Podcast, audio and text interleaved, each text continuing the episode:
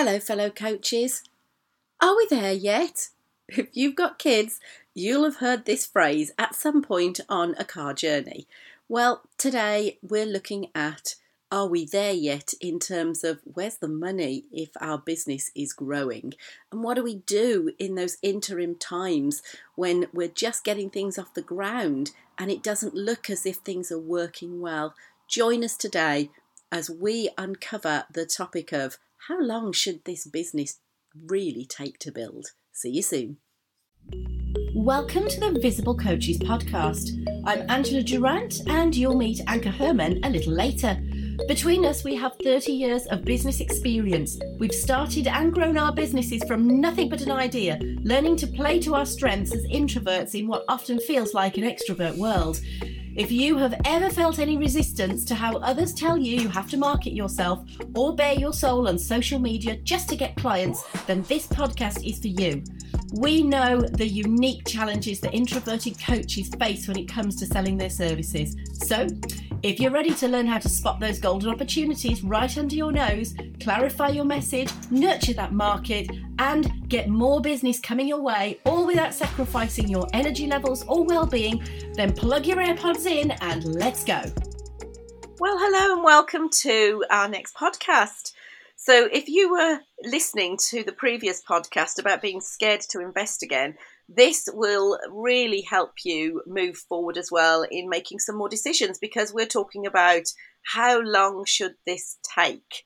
You know, where's the money going to show up?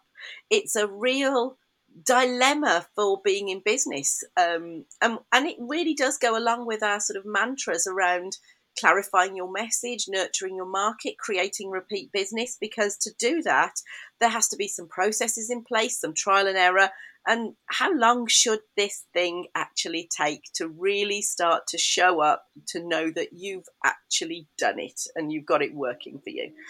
Um, I do remember, I, I do remember all of our conversations, Anke, where I could just feel my sense of urgency. You know, that urgency between cash flow and growth, etc., and the patience that's needed to put the pieces in place versus the ability to bring money in right now to make sure that the bills are paid, etc. And and that can be really different at very different points in the the journey of building business. Uh, you know, so let's dive into this topic. I mean, what are your thoughts on how long this should take? well, I think the biggest stumbling block for people is really their expectations. That I think they're quite often, especially, you know, like the more you hear about learn Spanish in 30 days, the more often you hear it, the more likely you are to second guess and doubt yourself if you're not quite fluent after fluent after three months. And I think that's a little bit what happens in the in the business building marketing space there's constantly six figures in six weeks right so there's this constant thing and on a rational level you kind of know it's rubbish but i think some of it sticks. It kind of does mess with your expectations. And so that's the first piece to challenge like what like where does that expectation of where you should be by now where that even comes from? The other piece i want to have a look at is when we look at okay how long does it take to get this off the ground? What does getting off the ground mean to you? Right? So for for me it has always been you know because i'm like you like i'm the main breadwinner. So it's always like if this pays the bills and if i can buy clothes and i can buy food and i have all my bills paid and i can actually make just make a living of it that means it's off the ground and now I can relax and settle into and look at how I grow this further, right? So that's always been for me. Now, if you're not the main breadwinner, that might be something different. Like I have a friend of mine, she has a sewing business, and she says, well, it just needs to. She she has she's just retired, so she's got a pension, and she goes. I consider my sewing business going well if it pays the studio bill. Mm-hmm. It just needs to pay the rent for the studio right? So I just wanted to not cost me any money, and I have my creative outlet there. Other people feel, well, until I made my first six figures, I don't consider this a thing, right? So it's like, what what does it even mean to you, and are you really that far off? you know and and so that's i think the, the the first piece and the other piece that i think people usually underestimate is the amount of work you have to do to get to getting it off the ground and that varies greatly depending on what you're building right? If you and I always find every single time, you know, in my podcast, I've spoken to loads of people. The only question I'm interested in is like, how the heck did you get there? And there's a clear pattern. Anybody who built a business quickly builds it in the same area of expertise that they were brilliant at when they're working for somebody else. Right. Mm-hmm. And they're usually just like your marketing agencies, you know, they're just take their favorite clients, give this thing a new name, and they do exactly the same thing. All the work they did before is on their resume, giving credibility. They have that confidence out of the gate that they know they can deliver the goods. They're usually hitting off really quickly.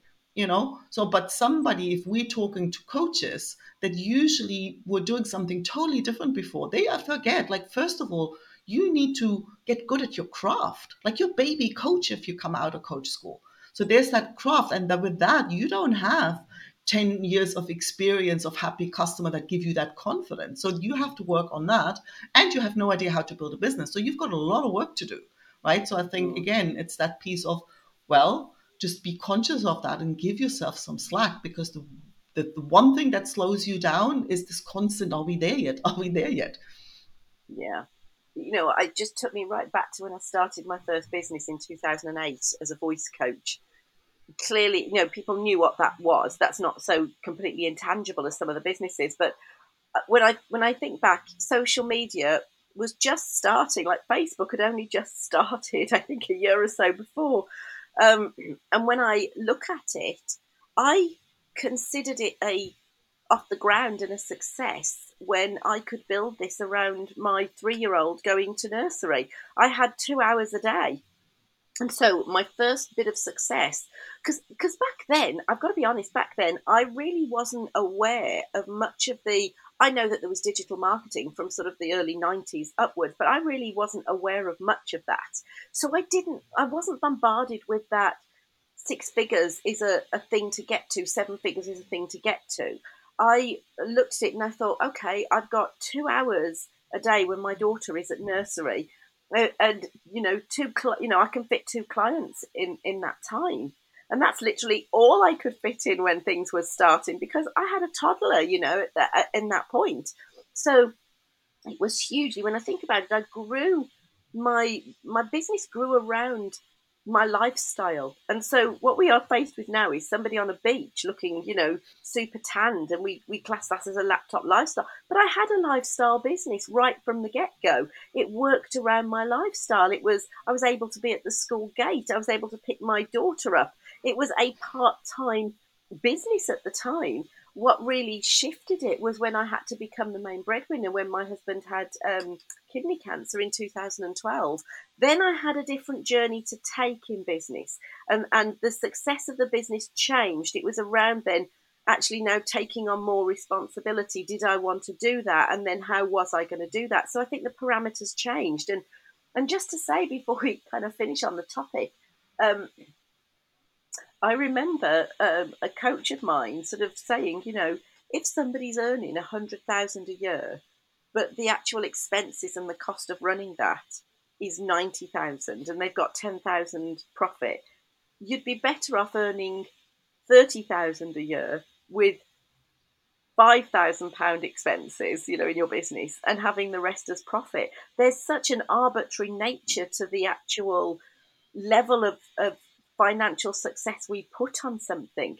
But I, I it was um, somebody who said to me, Your business has to do four things. And this was one of the key things that really helped me to stop seeing it as I just need to pay my bills with my business. And it was a fundamental shift for me that helped me to really understand what I was what I was needing to do with growing a business at, at all stages was it has it has four it has four people it has to keep happy um, every business has four types of people. It has it has to pay for its own business expenses. It has to pay for you, the business owner, to have a wage. It has to pay your suppliers and your costs, and then it has to kind of so, so pay in service, as it were, your customers. So there's these four things, and when I realised that as a as an umbrella, I could step back from that feeling that it wasn't successful, it wasn't ready yet, it wasn't as good as other people, and I was comparing myself. I could step back and go, where in the scheme of all of that is this business, and what's the very next thing that it needs to do in order to actually become more sustainable for everything? Totally, and absolutely. And I think the piece that and I think you just literally spoke to that piece again, right? You know, the moment you could drop that constant questioning and doubting, like that's what frees up the headspace and the, yeah. you know, the, the the the ability to make good decisions and plan. And I think I remember Marie Forleo saying once she took seven years until she quit her job to go full time in her business, right? Because mm. she didn't want because you know we all know it's like when you come to a sales conversation from a desperate kind of space mm. it makes everything a lot harder right so it's like the question would become not how can, can I speed this up because nobody can guarantee you that it's going to be fast. You know, we know we just look at building work, right? You always have a time frame and a budget, and you know it usually gets blown out of the water for one thing or another. That's life. Software projects are like that. Like everything is like that. So you cannot guarantee that it's going to be like three months, six months, whatever.